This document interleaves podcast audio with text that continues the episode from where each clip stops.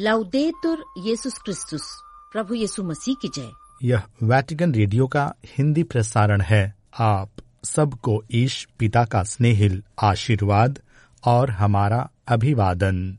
मासिक प्रार्थना मनोरथ। हे ईश्वर प्रभु यीशु ख्रीस्त के नाम पर हम आपसे याचना करते हैं कि पवित्र आत्मा हमें ख्रिस्तीय समुदाय के भीतर करिश्मों के वरदान को पहचानने और कैथलिक कलीसिया में विद्यमान विभिन्न परंपराओं और अनुष्ठानों की समृद्धि की खोज करने में मदद प्रदान करें। आमीन। नमस्कार श्रोताओं, आज के प्रसारण में प्रस्तुत है कलिसियाई दस्तावेज़ एक अध्ययन भक्ति गीत एवं समाचार। कार्यक्रम प्रस्तोता है फादर संजय दिलीप एक्का और सिस्टर उषा मनोरमा तिर्की। श्रोताओं, हम अपने मंगलवार ये कार्यक्रम कलिसियाई दस्तावेज़ एक अध्ययन के अंतर्गत संत पापा फ्रांसिस के विश्व प्रेरितिक पत्र लवदातो सी मेरे प्रभु तेरी स्तुति हो की चर्चा सुन रहे हैं। हमने लवदातो सी के दूसरे अध्याय सृष्टि का सुसमाचार की चर्चा करते हुए अपने पिछले प्रसारण के अंतिम भाग में कहा कि ईश्वर का प्रेम हमारे लिए वह मूलभूत आधार है जो सारी चीज़ों में व्याप्त है। तो सब प्राणियों को प्यार करता है और अपनी बनाई हुई किसी वस्तु से घृणा नहीं करता। यदि तुझे किसी वस्तु से घृणा हुई होती तो तूने उसे नहीं बनाया होता। इस भांति हम देखते हैं कि सृष्टि की हर वस्तु में हम पिता की करुणा को देखते हैं, जो संसार में उन्हें एक स्थान प्रदान करता है। श्रोताओं, वहीं यहूदी ख्रिस्तीय विचार ने प्रकृति का मिथकीकरण किया है। वे उसकी भव्यता और विशालता पर अपने आश्चर्य व्यक्त करते हैं, परंतु वे उसे दिव्य की तरह नहीं देखते हैं। ऐसा करने के द्वारा यह मानव का प्रकृति के प्रति अपने उत्तरदायित्वों को और भी अधिक बल देता है। प्रकृति की यह खोज कभी भी मानवीय स्वतंत्रता और मानव की प्रकृति के प्रति उत्तरदायित्व को नजरअंदाज करते हुए नहीं हो सकती है। विश्व के अंग स्वरूप मानव का उत्तरदायित्व उन्हें अपनी योग्यताओं को फलित करने में है, जिससे वे प्रकृति और सुरक्षा और उसमें निहित गुणों का विकास कर सकें। यदि हम प्रकृति के गुण और उसकी संवेदनशीलता को स्वीकारते हैं, इसके साथ ही ईश्वर प्रदत्त अपनी क्षमताओं को तो हम अंततः असीमित भौतिक प्रगति के आधुनिक मिथक को पीछे छोड़ सकते हैं। एक संवेदनशील विश्व जो ईश्वर के द्वारा मानव को उसकी देख रेख हेतु दिया गया है, हमें इस बात की चुनौती देती है कि हम विवेकपूर्ण ढंग से इसके विकास हेतु दिशा निर्देशित करें और अपनी शक्ति को नियंत्रण में रखें।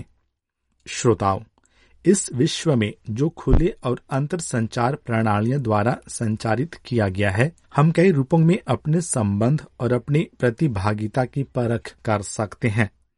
यह हमें पूरे विश्व के बारे में विचार करने को अग्रसर करता है, जिसका विकास ईश्वरीय दिव्यता में होता है। विश्वास हमें इसके रहस्यात्मक सुंदरता और उसके विकसित होने के अर्थ को परिभाषित करने के योग्य बनाता है।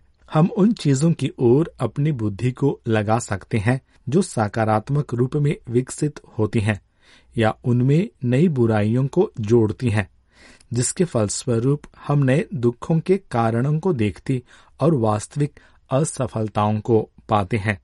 इस भांति हम इन चीज़ों के द्वारा मानव इतिहास में जोश और नाटक को पाते हैं, जिसमें स्वतंत्रता, विकास, मुक्ति और प्रेम प्रस्फुटित होता है। या हम अपने को गिरावट और पारस्परिक रूप में विनाश की ओर अग्रसर होता पाते हैं।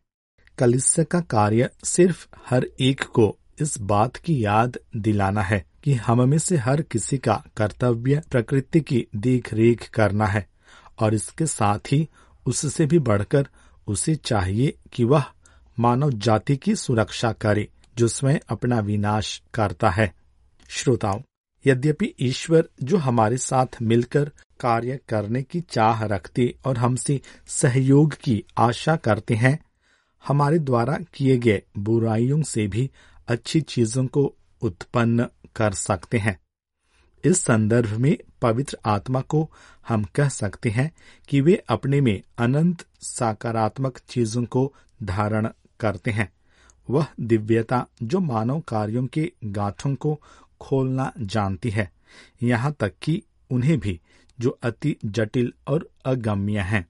विकास की आवश्यकता वाले एक दुनिया का निर्माण करते हुए ईश्वर ने खुद को एक तरह से सीमित करने की कोशिश की, क्योंकि जिन चीज़ों को हम बुराइयों, खतरों या पीड़ा के स्रोत स्वरूप सोचते हैं, वे वास्तव में प्रसव पीड़ा के अंग हैं, जिनका उपयोग वे हमें अपनी ओर आने के लिए करते हैं, जिससे हम सृष्टिकर्ता के संग सहयोग के कार्य में शामिल हो सकें।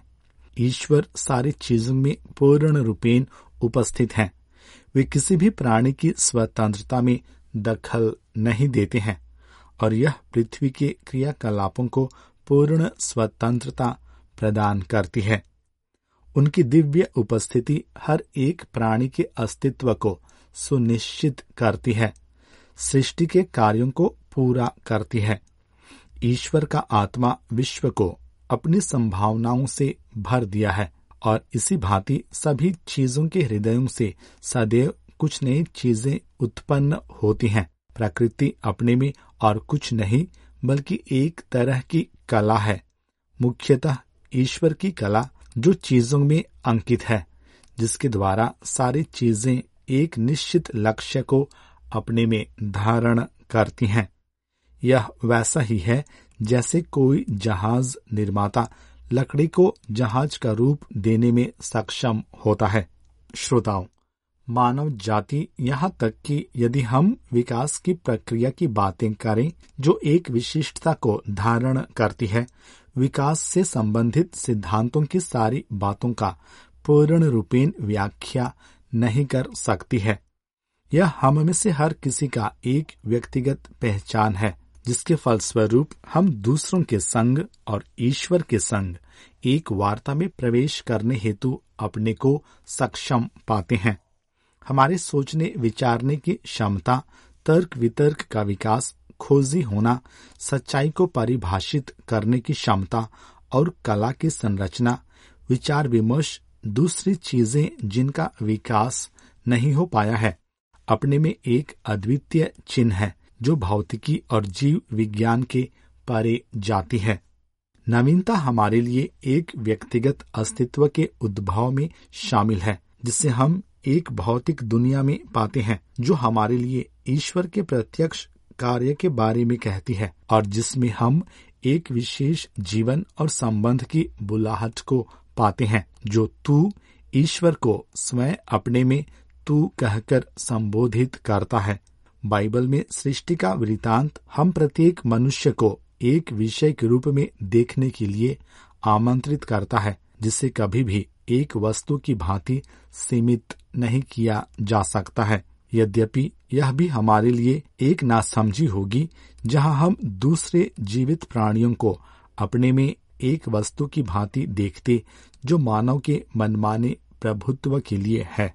जब प्रकृति को हम केवल लाभ और प्राप्ति करने के रूप में देखती तो इसका समाज में एक गंभीर परिणाम होता है।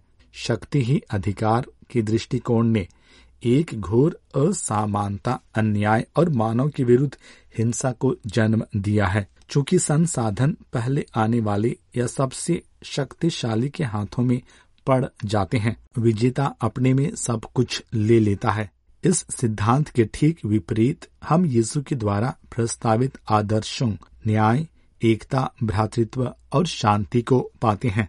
उन्होंने शक्ति के संबंध में अपने समय में कहा, तुम जानते हो कि संसार के अधिपति अपनी प्रजा पर निरंकुश शासन करते हैं और सत्ताधारी लोगों पर अधिकार जताते हैं। तुम में ऐसी बात नहीं होगी। जो तुम लोगों में बड़ा होना चाहता है वह तुम्हारा सेवक बने और जो तुम में प्रधान होना चाहता है, वह तुम्हारा दास बने। श्रोताओं, हमने अपने मंगलवार प्रसारण कलिसियाई दस्तावेज़ एक अध्ययन के अंतर्गत संत पापा फ्रांसिस के विश्व प्रेरित पत्र लाउदातो सी पर एक चर्चा सुनी। हम आगे भी इस पर अपनी चर्चा जारी रखेंगे।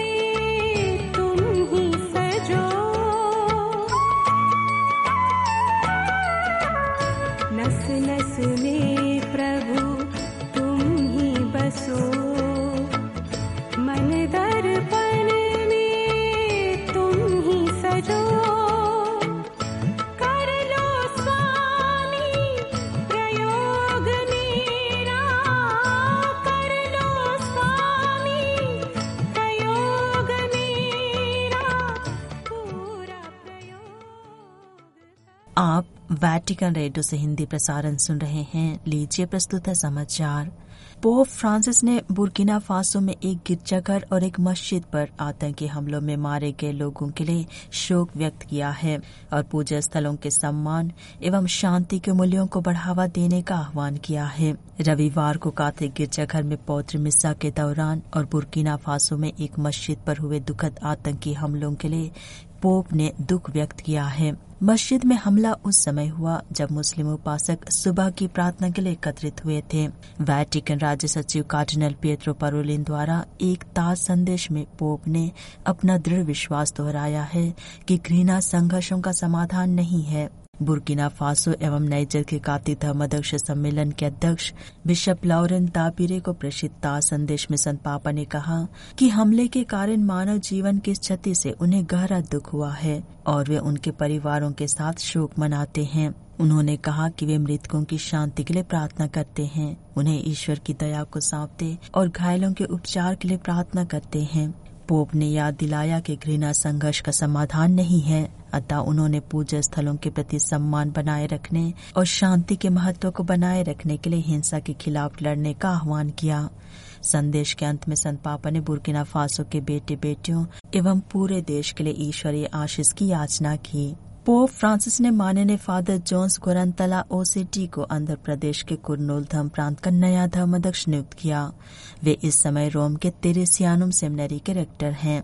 नवनियुक्त धर्माध्यक्ष जोन्स गोरंतला ओसीडी का जन्म 27 फरवरी 1974 को विजयवाड़ा धर्म प्रांत में हुआ था। उन्होंने सन 2000 में कार्मेलाइट धर्म समाज में आजीवन व्रत धारण किया। उन्होंने ईश शास्त्र की पढ़ाई रोम के तेरेसियानुम से, पौत्र धर्म ग्रंथ में लाइसेंसेट की पढ़ाई बिब्लिकुम से और डॉक्टरेट की पढ़ाई रोम के परम धर्म पीठे ग्रेगोरियन विश्वविद्यालय से की है। निवानो पीस फाउंडेशन ने फिलिस्तीनी अमेरिकी प्रोफेसर मोहम्मद अबू निमेर को शांति और अंतर धार्मिक संवाद के प्रति उनकी आजीवन प्रतिबद्धता को पहचान देते हुए उन्हें इकतालीसवें निवानो शांति पुरस्कार के प्राप्तकर्ता के रूप में चुना है। Professor Mohammed Abu Nimer 2024 Niwano शांति पुरस्कार के विजेता हैं।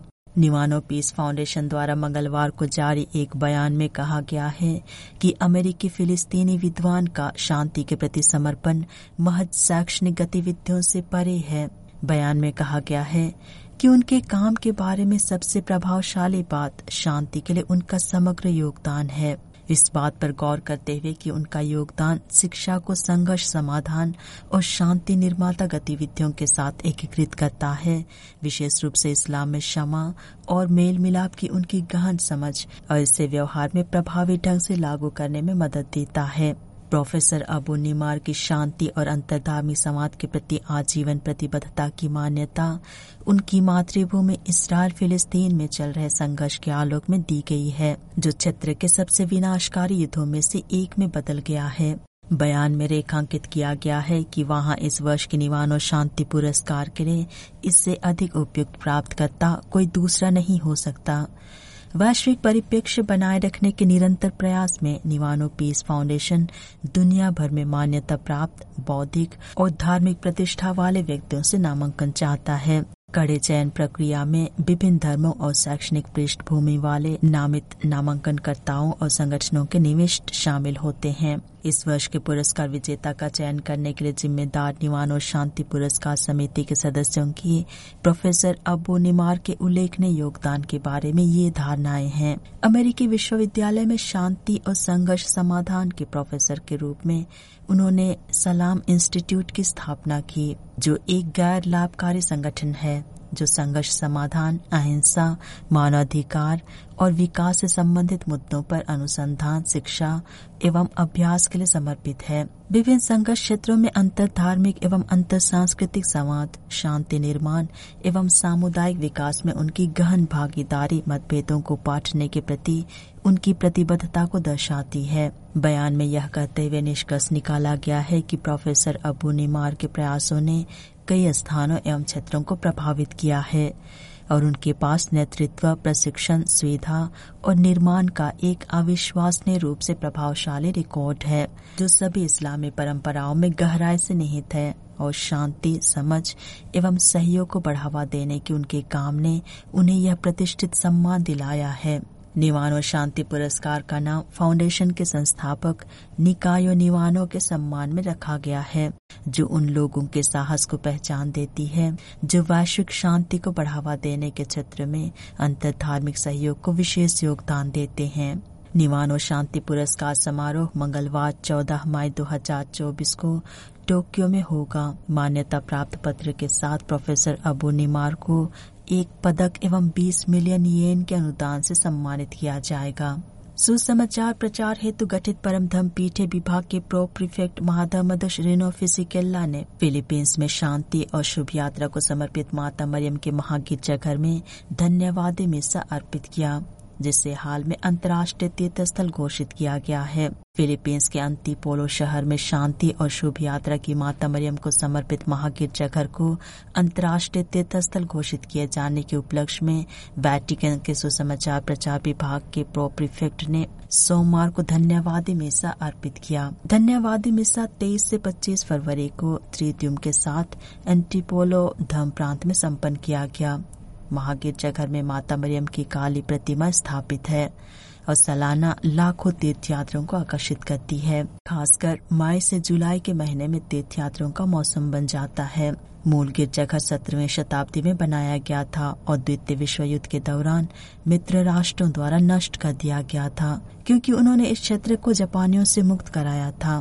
युद्ध के बाद इसका पुनर्निर्माण किया गया और उन्नीस सौ चौवन में फिलीपींस के कार्तिक धर्माध्यक्ष सम्मेलन ने गिरजाघर को शांति एवं शुभ यात्रा की हमारी माता मरियम का राष्ट्रीय तीर्थ स्थल घोषित किया, जिससे यह फिलीपींस एवं दक्षिण पूर्व एशिया में पहला राष्ट्रीय तीर्थ स्थल बन गया। फिलीपींस के कार्तिक धर्माध्यक्ष सम्मेलन की एक याचिका का समर्थन करते हुए मार्च 2023 को संत पापा फ्रांसिस ने एक अज्ञाप्ति जारी कर महागिरजाघर को अंतर्राष्ट्रीय तीर्थस्थल का दर्जा प्रदान किया। और इसी के साथ हिंदी प्रसारण समाप्त हुआ। अब तमिल में प्रसारण होंगे। नमस्कार।